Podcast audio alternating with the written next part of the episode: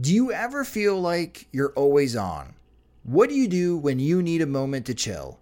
How do you like to hit the reset button to get ready for what's next? These days, everything is go, go, go. It's nothing but nonstop hustle all the time with working from home and trying to stay in touch with friends and family, a million pressing social issues, and an expectation to always be on 24 7. Sometimes you just need a moment to turn off and hit reset. That's when you reach for Coors Light. It's made to chill. My moment to chill is watching baseball, especially when the White Sox are on.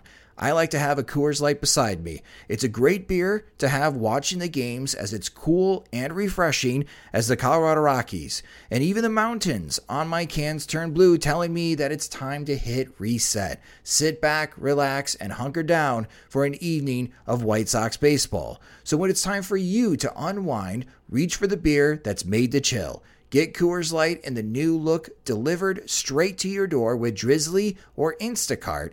Must be 21 years or older to enjoy. Coors Brewing Company, Golden, Colorado. And as always, celebrate responsibly. When your entire life is online, you need more than just speed from your internet. Xfinity gives you reliable in home Wi Fi coverage, plus protection from Wi Fi network threats. Check out our amazing offers on Xfinity Internet. You'll get fast speed and Wi Fi coverage you can count on. Plus, get advanced security free with the XFi Gateway, so you can keep the connected devices in your home protected from network threats. Just log in and activate through the Xfinity app. Go online, call 1 800 Xfinity, or visit a store today to learn more. Restrictions apply.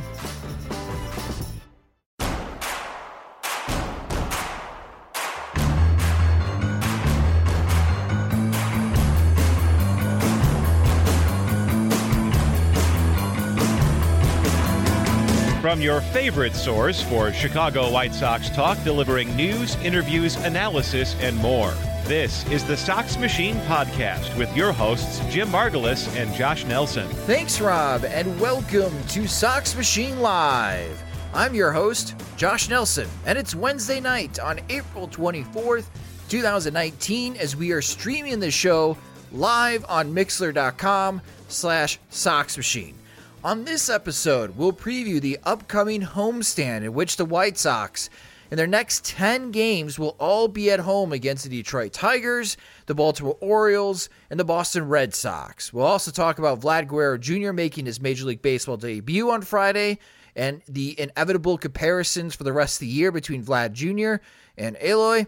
And Gio Gonzalez signs with the Milwaukee Brewers. I'll let you know how we'll tie that into the White Sox briefly. But first, we need to recap the series in Baltimore, in which Monday's game was fun, but Tuesday and Wednesday, not so much. Joining me is the managing editor of SoxMachine.com. It's Jim Margalus. And hello, Jim. The White Sox record to date after the series in Baltimore against the Kansas City Royals, Detroit Tigers, and the Orioles uh, is now 5 and 7. They are 9 and 14 overall and I bring this up, Jim, because these teams do not have the same level of talent as the White Sox. And yet, the White Sox are still struggling against lesser teams. Any thoughts on why? Or do they? Ooh. I mean, that's uh, I, I I agree with you that the White Sox should be more talented. At least you know they hold the advantage on paper and name brand talent, and they're ahead in the rebuild and so forth. But when you keep losing series to teams that you're supposedly better than, are you better than them? Is your talent that better? Uh, at some point, it has to show up, and it's not. And I'm feeling good about my pick on the under for this whole stretch against rebuilding teams. Yeah, uh, so did I. Right? I, I picked the under. No, I I'm the idiot that picked ten and six in these 16 games. I guess the good news is is that one of those games got rained out. Uh, but that pretty much means right now where the White Sox are, which they are currently four and five. Uh, I need them to win out to, for my prediction uh, to be correct. And uh, for those that don't know, this is about this was a question on Patreon on our one of our episodes a couple weeks ago. We were asked on over under eight and a half wins for the White Sox, and there's 16 games against the Royals, Tigers, and Orioles. And Jim went with eight and eight, and I went with ten and six. No, I went with the Jeff Fisher seven and oh, nine. that's right, the Jeff Fisher. You went with the Jeff Fisher seven and nine. Well, you are sitting pretty right now, Jim. Feeling feeling bad about feeling good, or feeling good about feeling bad. One of the two. Well, you know, this is the thing. I, I mentioned this on Twitter this morning, and I call them hashtag Hahn bots because there are still Rick Hahn sympathizers within the White Sox fandom, and they still believe in his plan, and they still believe that the plan is going to work. But you mentioned that if you're not beating teams like the Orioles and the Royals and Tigers, who are all starting their rebuild phase, do you have better talent than them? And I, I, agree with you, that is a legit question. But for the White Sox fans that are still saying now, in the third year of the rebuild, that wins and losses do not matter depending on circumstances, right? Almost verbatim what Rick Hahn says to the media all the time that if they're winning because of the veterans, well, those wins don't hold a lot of weight, which I totally disagree with Rick Hahn. Every win holds a lot of weight. But getting to the point here, if I mean, do the results matter, Jim? Do does in year three the rebuild, does the win loss record matter? I think so. Um, yeah, I think if you don't have talent or if you're relying on stopgap veterans to carry a lot of the weight that ends up in supposedly meaningless wins, then that's a problem with the roster. And that's a problem with you know having too many stopgap veterans that aren't you know part of a winning core or at least part of winning depth that's going to hang around for a while on an affordable basis. You know that's that's I think at year three that's kind of what you want is to kind of know where you know, like uh, Nicky Delmonico when when he came up, or Daniel Palka when he had his big, you know, fun year. Like, you're hoping that any of these guys who pop up and surprise are going to hang around and at least be average for a few years and solidify position and make problems go away and allow the front office to concentrate on using their resources to really you know address problems that they don't have internal solutions for. But the internal solutions are not really happening. I mean tim anderson's there Yoan Moncada's there um, what else do they have? Jose Abreu is going to be a free agent, so there's the, they have to confront that at the end of the year. Uh, pitching rotation is right now about two starters, hoping for three. Uh, you know, in, in year three, given how much talent they traded away to start the rebuild, the, the great contracts that they dealt to start it, you would expect year three to be looking better than this. So I, I do agree. Uh, I kind of get what that's going for when you say that, you know, veterans leading to wins, or at least, you know, like if Yonder Alonso is coming up with game winning hits or Ervin Santana throws a great start and Lucas Giolito isn't, that has, you know, that really doesn't mean much. But when you're punting or, or not, not punting away games, but you're dropping, fumbling away games, to lesser teams, and you have a lot of this core that's supposed to be up ready and it's not getting the job done, and the trades for players like Ivan Nova aren't, uh, you know, reflecting well on the pro scouting department. Then you know, what do you have three years in, and and uh, why isn't this working even just a little bit faster? Okay, so right now on the White Sox current 25 man roster, I just jotted this down on my notepad. I think there are seven players worthy of if this rebuild's going to work and be on the next contending team. Anderson, Moncada, Eloy, Giolito, Lopez, Rodon, and I'm going to throw Jace Fry because I think Jace Fry is starting to turn a corner here. And I, I do believe in his stuff. And then you have your question marks like Michael Kopech. We won't see him this year. Dylan Cease, who knows when we'll see him. Uh, if you believe in Zach Collins, his numbers at AAA. Uh, Luis Robert, if he ever plays again. Uh, and Nick Madrigal, if you still believe in his ability to rise up through the White Sox system and be the starting second baseman in the very near f- future. So I counted seven guys currently, another five guys that are question marks, maybes, hoping, dreaming on. That's 12 guys. Where are the other 13 players, 13 plus players, coming from? No, that's a very good question. I think if you have, I would say, I think you have to feel good about 15 to make it, you know, whether it's, you know, stars or guys who can stand in and give you an average season from a position to really feel good about the internal depth. When I did this research last year for a SABR meeting, the local chapter in Chicago, I noticed for the White Sox playoff teams, with the exception of 2005, that those playoff teams in 83, 93, 2000, 2008 had seven players worth at least three wins above replacement. Seven. The 2005 team had 12 players that were worth at least two wins above replacement. So, my question stands for those that are still believing in the rebuild on not only were you going to find 13 guys to build a competitive team, but where are you going to find seven three win players with who they currently have right now and in the near future? That's why I think the wins and losses matter. I, that's why I think the results matter. It matters that the veterans are playing well. It matters that these veterans that they've got, as far as like Yonder Alonso and Herrera and Colome and Santana and Nova, uh, that they all perform well, and it leads to results. It leads to wins because they're going to need help. It can't just be on all of these prospects that we all fall in love with and dream about, we've been dreaming about for three years. Uh, it's not enough. When you write it down on paper, it's not enough. And I think in this series, I know it's just three games, but I think this series magnifies a lot of holes that are currently going on with this rebuild. And you look down in the minor leagues, and Jim, you're writing minor league reports every single day for Sox Machine. Uh, it looks sparse right now. And I, I could understand if White Sox fans are starting to jump off the boat when it comes to this rebuild. I mean, is that fair to say? Am I out of line?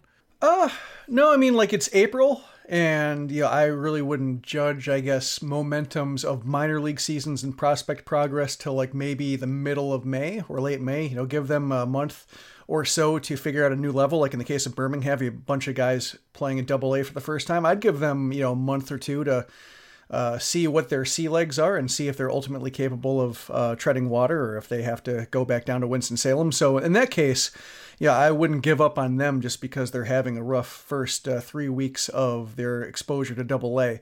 But yeah, the, the big picture is lacking right now. I think that's fair. And I think, yeah, the weird thing with this rebuild is I can see seven three win players, but just the lack of adequacy elsewhere that's troubling. And when you have like yeah, and I mentioned Nova, even though he's only around for one year, and the White Sox only traded Yordi Rosario to get him. Uh, the fact that he's pitching so poorly just reflects well. Uh, it reflects poorly on White Sox pro scouting, which was really the thing that sunk the first rebuild. Inability to find players from the outside, uh, trades didn't work, uh, signings didn't work, uh, and that's really what you know. I think has defined the Central more than anything the last you know, I would say five, ten years or, in, during the White Sox playoff drought is that teams like, especially the Tigers, are really good at finding veterans, plugging into their system, and getting average career seasons out of them. With the White Sox, they would get guys who come in and have their they, would forget how to play baseball. You know, Adam Dunn, Alex Rios, Jeff Keppinger, uh, Adam LaRoche. You know, just going down the line of just guys who came in and just forgot exactly what they were supposed to be doing there in the first place. And when you have a guy like Nova come in and, and have an 8 ERA in his first five starts, you know, eh, you know maybe Yonder Alonso is weird because he was part of this recruiting effort to get Manny Machado and that didn't work. So Alonso's just this weird vestigial piece on the roster. But Nova was brought in with intent. And when the intent backfires like this, and yeah, I'll give him some time to straighten out, but I mean, like the way it's starting, it just brings to mind that the White Sox, you know, if they have to go outside the organization to fill in their roster, they weren't good at that the last time, and the same front office is there. Yeah, and you know, with Nova, he was a one WAR pitcher last year. Two years ago in 2017 for the Pirates, he was a two wins above replacement pitcher. But, you know, he's so far off that right now on, on what the White Sox are trying to achieve by trading for him and hoping that he'd be better than James Shields. You know, you talk about pro scouting. We, we did get this question on Twitter earlier this week uh, from Matt Hinkley. And Matt was asking about this. Uh, he asked yesterday, you know, going back to the first Nick Swisher trade, the White Sox Major League Scouting has been bad. Is this from loyalty being prized over results or not using advanced analytics to cross check scouting reports? Or both. And I bring this up, and I mentioned Gio Gonzalez at the, at the intro. Gio, Gio Gonzalez, when he signed with the Yankees before opening day, told the media that the New York Yankees were the only team, the only team to make an offer to Gonzalez. And if you were listening to the show during the offseason and during spring training, I think we stumped for the White Sox to sign Gio Gonzalez multiple times before they decided on Irving Santana, which I didn't even know was even a possibility. And the White Sox, their deal with Santana was a minor league option, but I think we all knew what the reality was is that if he was healthy, he would be the fifth starter. And the White Sox paid $4.3 million to Santana to be that fifth starter. Today, Gio Gonzalez, after opting out with the Yankees, has now signed with the Milwaukee Brewers for $2 million. So it also, so I, not only is it the scouting Jim, and, and you know, to Matt's question, uh, is it the loyalty to the scouts and to the front office, or are they bad at using advanced analytics? Uh, I also, I think it brings up the question: Are they also bad at spending money, even the very little amount that they do spend? No, I would say probably loyalty first, just because you know, in in most cases, a ten year postseason drought would have led to the front office getting fired and a massive turnover, where you do get a yeah, at least most cases a newer front office that has different ideas on how to evaluate players and does overhaul the analytics staff and, and scouting staff and, and I guess the information management from both of those. Uh, I think the White Sox did try and maybe have tried over the last couple of years to add more analytics into their approach, but I think it's it's kind of like trying to fix an aftermarket product. Um, when when the internal components are underperforming or maybe just overwhelmed or obsolete, you know, it's hard to to staple on uh, things and, and and try to pretend it's as capable as like a team like the Astros or a team like the Brewers, you know, uh, another team that uh, you know overhauled their front office, or the Rays, you know, that that make a lot out of a little. So I think you know it stems from the loyalty, just because the loyalty from the very top on down just prevents I think any greater changes from either happening or, uh, I, I guess, yeah, I would just say happening, just whether it's because somebody's fired or just because um, the just the natural forces of baseball and the, and the way the business is going and the way teams are evolving just uh, you, you can't have that ground up approach when you have the top uh, i guess dictating everything and keeping all the people up top in place. Now we may sound like idiots next week when we do Sox Machine Live if the White Sox win the next six games. Uh, but I'm not very confident that they're going to win six straight. Uh, and even if they did, I'm sure the Boston Red Sox would bring the White Sox back to reality for that four game weekend series in early May that concludes a 10 game homestand. Uh, it's just, you know, now I'm getting questions on when do the White Sox DFA Irving Santana? When do they get rid of Ivan Nova? And, you know, when can they call up Dylan Cease? Dylan Cease is better than these two guys. Why aren't they pitching Dylan Cease now instead of Nova and Santana? And I, I don't know, Jim. I don't have a good answer for them. I don't have a good logical answer on why White Sox fans should wait and be patient to see better prospects who are laying in wait because of service time or needing to check off boxes or whatever, when the veteran guys, the dumpster diving attempts, are playing like trash on the field. yeah. No, it's, well, we talked about before with Cease that, um, you know, probably mid May when you get past the first month in the, I, I, guess, the dead arm period that pitchers talk about after the spring training adrenaline wears off and they get into the groove of the season. Once the International League gets a few looks at them, you know, and ultimately sees if they can ever adjust or if Cease is truly too good for the level, you know, then I imagine mid May to late May would be when you know for sure. But then, as we saw with Kopech, we, we've seen them drag their feet. As we've seen with uh, Eloy, they'll drag their feet all the way to the end of the season and try to compel him to sign a contract extension before even you know, has his first day of service time.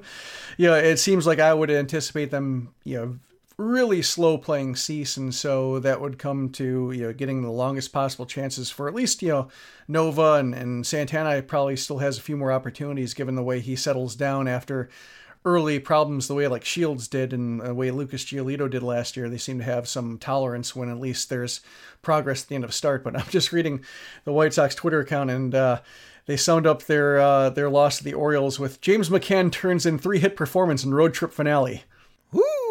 Yeah, I was, I was, actually just going to mention that if you're looking for a silver lining, James McCann had a good series. Yeah, Jose Abreu he, had seven RBIs in the series. Yeah, but then McCann chased a slider way out of the zone with the runner on third.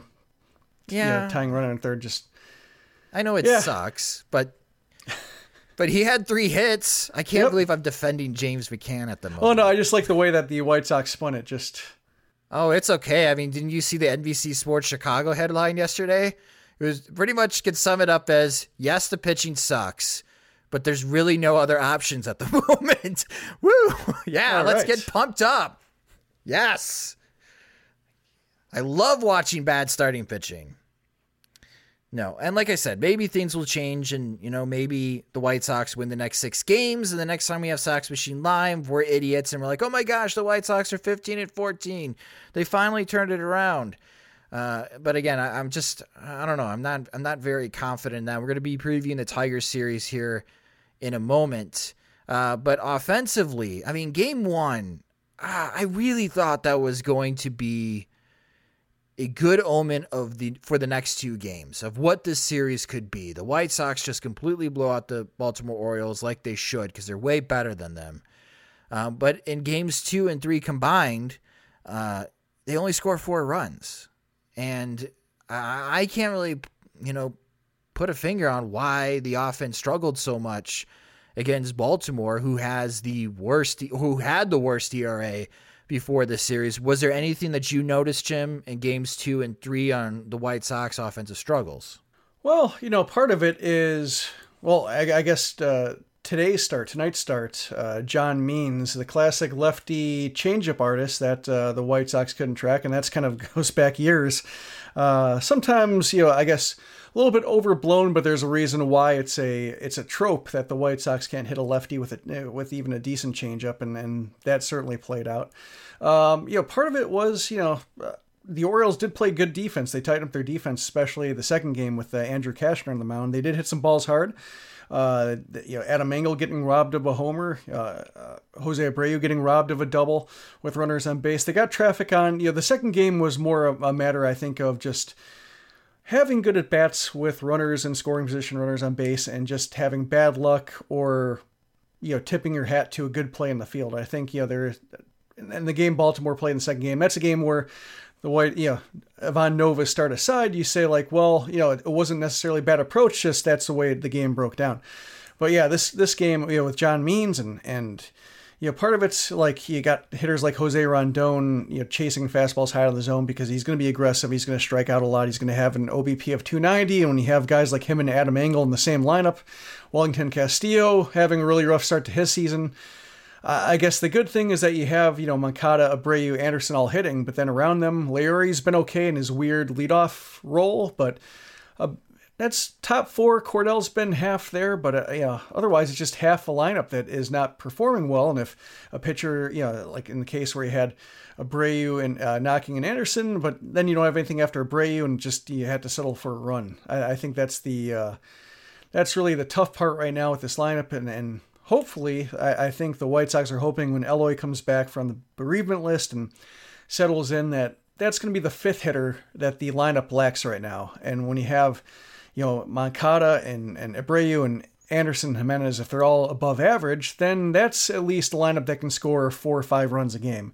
It's just when you have these sub 300, sub 200 on base percentages at the back of the order, and the game seems to find them, uh, that's been really tough to you know have any kind of semblance of a consistent offense. Uh, it, this, uh, uh, I would like to see maybe more opportunities from McCann, but as I wrote uh, in the Ivan Nova post that McCann has, uh, you know, he's been mediocre with the Tigers, and part of it I wondered is if they ran him out 110 games because they had nobody else and they just overexposed him, and maybe he's better off as a backup catcher. So you don't want to put him in the same trap that he fell into at the Tigers if that's the case. But yeah, I mean, he's been showing some signs of life. Uh, Castillo hasn't, and maybe that's one thing you do to add another bat to the lineup. But yeah, it's just uh, very lopsided. And, you know, when Anderson has a bad game or Moncada has a bad game, there's nobody there to pick him up. Well, the White Sox, according to Fangraphs, are still projected to finish 69 and 93, which would now be fourth place in the American League Central, as Detroit is now projected to finish 72 and 90. That's a big win jump for the Detroit Tigers so far early in 2019. Kansas City is projected to be 67 and 95. Meanwhile, Baltimore is now projected to be 61 and 101 with the worst record in Major League Baseball, but I think they won what 47 games last year, so a 14 win increase if they can match that with the roster that they have and have the number 1 pick next year along with having the number 1 pick in June, yeah, you can feel pretty good if you're a Baltimore Orioles fan. Then maybe uh, the rebuild for them will get kick started. But again, this is why it's important for the White Sox to beat up on these three teams because they are behind on the rebuild curve for the White Sox. And if the White Sox can't beat them with the talent that's already in Chicago while these three teams wait for their better talents to join them, oh man, it's bad. It's bad. So let's go ahead and move forward as the White Sox again have a 10 game homestand starting on Friday against the Detroit Tigers. But before we preview that series, a quick word from our sponsor, SeatGeek. SeatGeek. And if you need tickets for this weekend, or if you need tickets for anything like concerts, other sporting events, theater shows, etc., make sure to check out our sponsor, SeatGeek. For a long time, buying tickets has been really difficult and annoying with a few big companies who don't really care about the customer. Well, SeatGeek is a ticket company where the customer comes first. With more than 50,000 five star reviews in the App Store, SeatGeek is focused on making your experience as easy as possible. SeatGeek pulls in millions of tickets from all over the web. They rate each one on a scale of 1 to 10 and displays them on an interactive seat map so it's simple to find what you're looking for. The green dots are great deals, the red dots are overpriced. Plus, every purchase is fully guaranteed so you can shop for tickets with confidence. And I use SeatGeek all the time. As a matter of fact, in July, me and my buddies were going to Portland and woo, I'm going to an MLS game because the Portland Timbers always sell out. I hear great things. It's a lot of fun. And I use SeatGeek to buy eight tickets, so it doesn't matter if you're buying a ticket for yourself or you need tickets for a big group. SeatGeek is an excellent choice to buy tickets from. And best of all, Sox Machine listeners get $10 off their first SeatGeek purchase, as SeatGeek helps supports this show, so we hope you guys support them as well. So this is what you can do to get $10 off. Use our promo code SOX Machine for $10 off your first purchase. And again, you can use that for anything concert tickets, sports, comedy, whatever you need tickets for. And remember, that's promo code SOXMachine for $10 off your first purchase on SeatGeek. And now, previewing the upcoming series against the Detroit Tigers, in which the Tigers played pretty well in Boston this weekend. Uh, as we are streaming this live, they were entering the ninth inning down by three uh, against the Red Sox. And I believe that game has been completed. So the Detroit Tigers, yes, the Detroit Tigers ended up losing 11 to 4. Wow, that got way out of hand very late. Uh, the Detroit Tigers are 12 and 11 on the season, but here's a stat for you, Jim. We just talked about the White Sox being 5 and 7 against the Tigers, Royals, and Orioles. Mm-hmm. The Tigers are 9 and 3 against teams below 500. They are taking care of business against the bad teams. Against good teams, they are 3 and 8. But that is to be expected for a rebuilding team. And I find that to be pretty interesting. Now, for the pitching probables in this series, if you remember Daniel Norris shutting down the Chicago White Sox in his last start, well, good news. We're going to see him again on Friday, but it'll be Carlos Rodon this time on the hill for the White Sox. And Carlos has been terrific for the White Sox this year. He's 3 and 2 with a 2.89 ERA.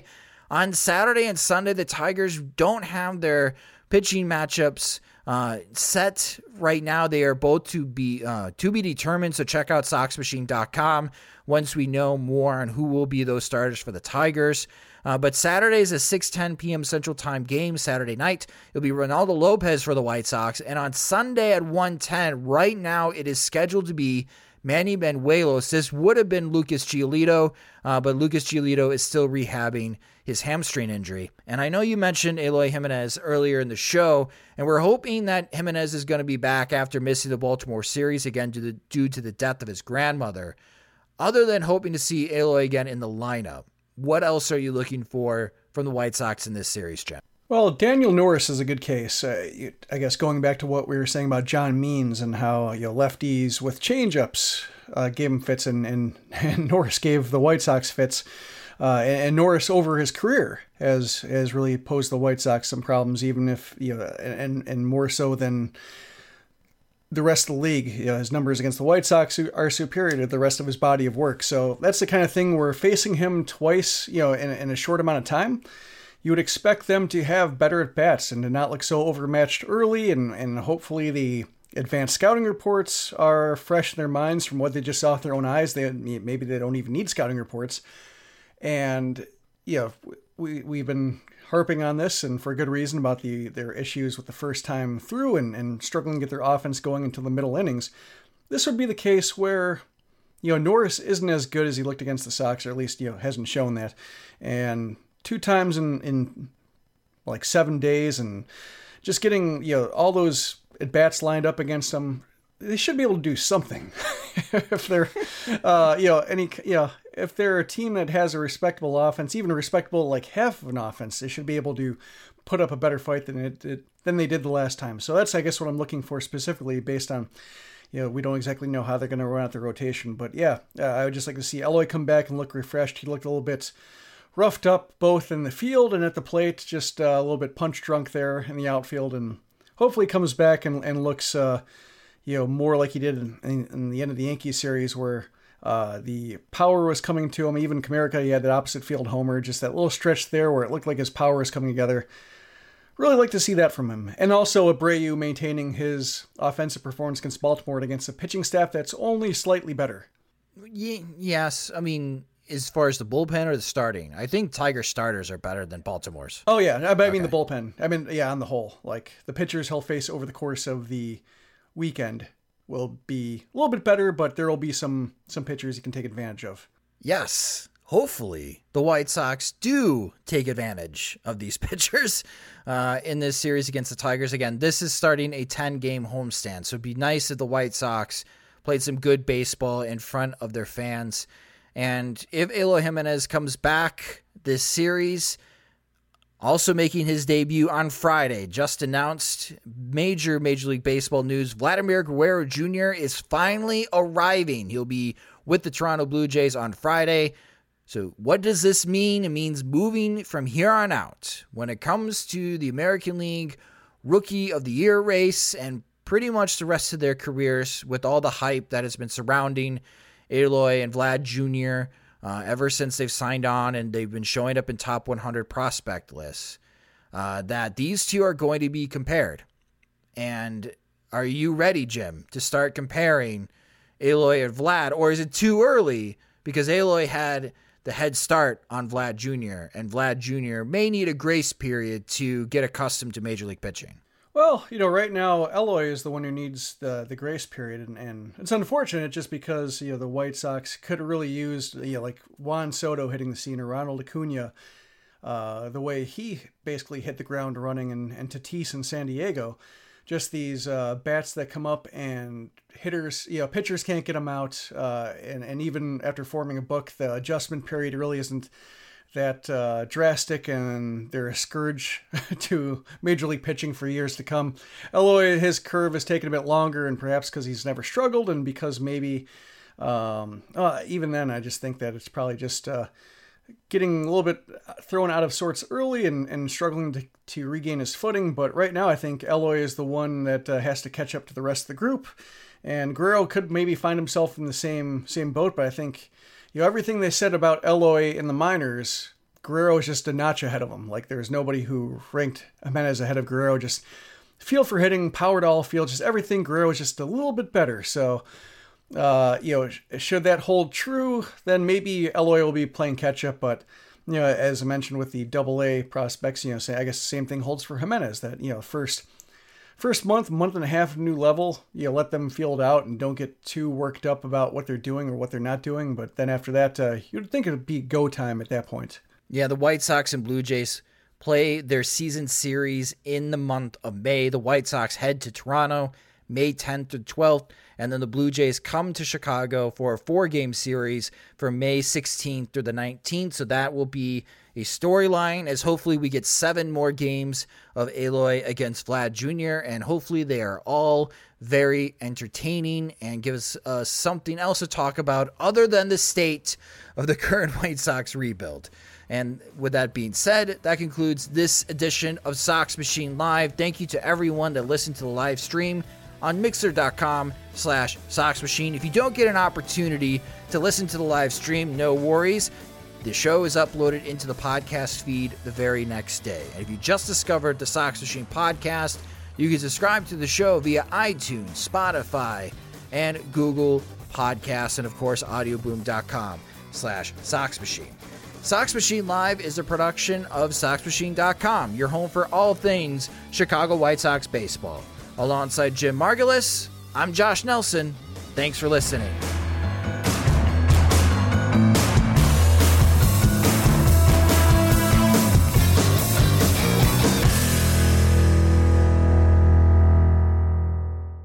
Sugar Ray Leonard, Roberto Duran, Marvelous Marvin Hagler, and Thomas Hearns. Legends, whose four way rivalry defined one of the greatest eras in boxing history. Relive their decade of dominance in the new Showtime sports documentary, The Kings, a four part series premiering Sunday, June 6th, only on Showtime.